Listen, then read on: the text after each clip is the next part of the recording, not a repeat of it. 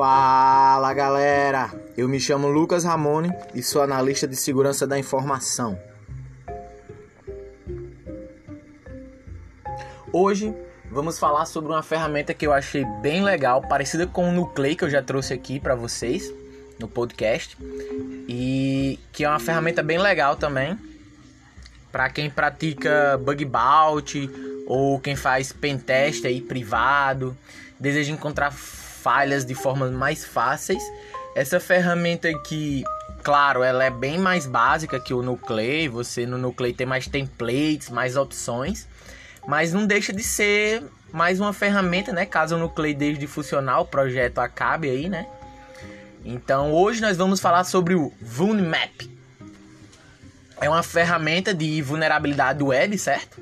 Ela é feita em Python eu tô dando uma olhada aqui agora no no seu GitHub.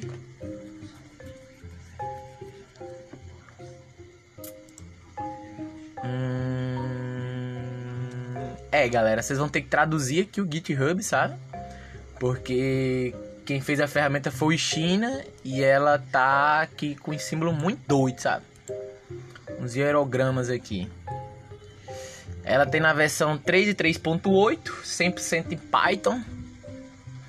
Muito fácil a sua instalação, né? Só um git clone aí, um pipe 3 install "-r nos requerimentos. Tem a biblioteca provavelmente já. A única coisa que vocês vão precisar aí para ela ter 100% de eficácia, né, é pegar uma API do Shodan para poder passar aqui para ele, né? E do Fofa Mail. Fofa Mail, nunca ouvi falar nisso.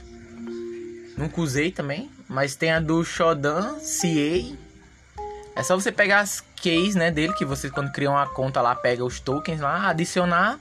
Aqui vem falando como é que instala, como é que você coloca, né, esses tokens. Como você seta ele. E daí é muito fácil depois, né, é só você dar um Python aí 3 vulnmap.py-u automaticamente quando você passar o domínio lá, ele já vai testando CVE, já testa as principais CVs que ele tem aqui, Fuzzing, Brute Force. Testa vários tipos de, de ataques, né? Você pode usar o comando "-u" para passar o domínio, "-v" para passar a CVE que você deseja. Caso você queira desejar um, uma CVE específica, né?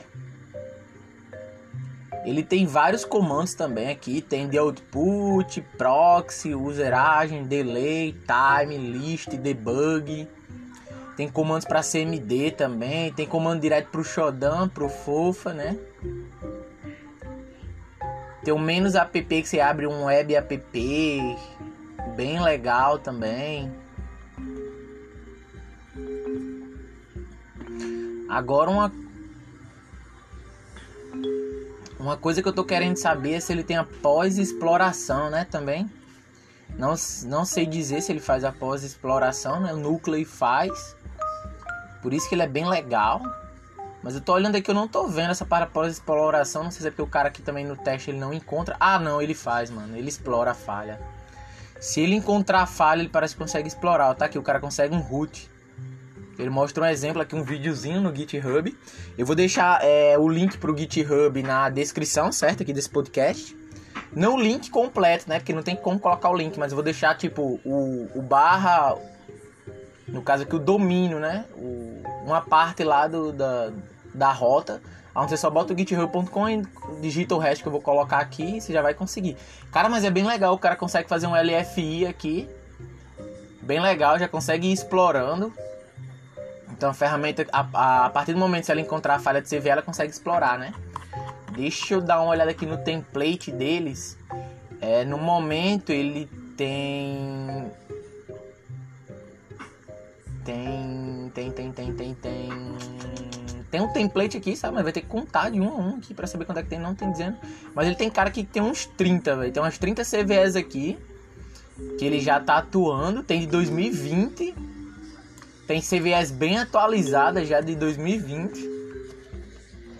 Eu acho que vale a pena dar uma chance para essa ferramenta aí. Eu espero que vocês testem. Ela tem pro Drupal, Jenkins, Nexus, Oracle.